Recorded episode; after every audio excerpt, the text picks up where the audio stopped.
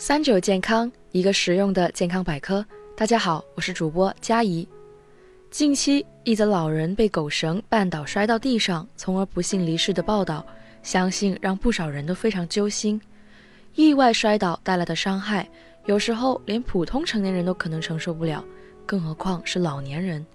据统计，我国每年约有四千万六十五岁以上的老人摔倒，每万人中有八位老人因其死亡。是六十五岁以上老人伤害死亡的头号杀手。那么我们在日常生活中如何将这种风险降低呢？第一，提醒老年人走路不要过快过急，因为相较年轻时，老年人平衡能力会随着衰老逐渐下降。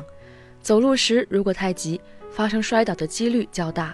所以出行时最好带上一根拐杖支撑走路，以减少摔倒的风险。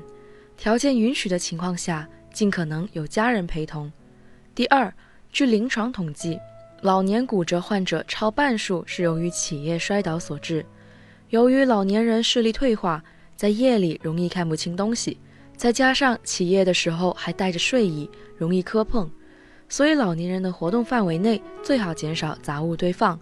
其次，在房间里可以安装感应式的照明灯。保持明亮的光线可以降低老人起夜时摔倒的风险。另外，我们需要多多提醒老人，平常起夜在睁眼后，可以先在床上躺一分钟，再慢慢坐起，等一分钟后再将两脚放在地上，这样可以在一定程度上预防因脑缺血引起的摔倒。第三，浴室安装防滑设施。由于老年人平衡力较差，而且多数伴有心脏病、高血压等疾病。当浴室湿滑、温度较高时，摔倒的可能性也会增加，所以我们在家的浴室里最好配备防滑垫。其次，我们还可以事先帮老人准备一个防滑小板凳，坐着洗省体力之余还更安全。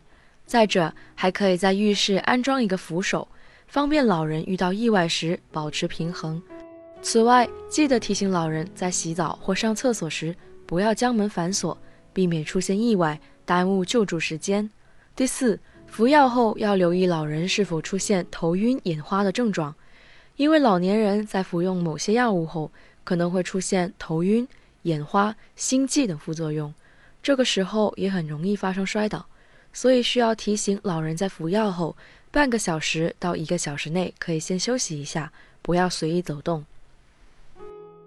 第五，外出等车或者乘扶梯时需要注意。由于人较多，老人应随身携带一根拐杖。等车时候，可以在原地多活动活动。一直坐着或者站着，更容易导致关节僵硬。人群拥挤上车时，更容易发生摔倒。乘扶梯时，谨记抓紧扶手，双脚左右分开站立，保持身体重心的稳定。第六，遇上台风天、下雨频繁的天气，老人应尽量减少外出。外出时一定要提醒他们穿防滑的鞋子，慢慢走，谨防摔倒。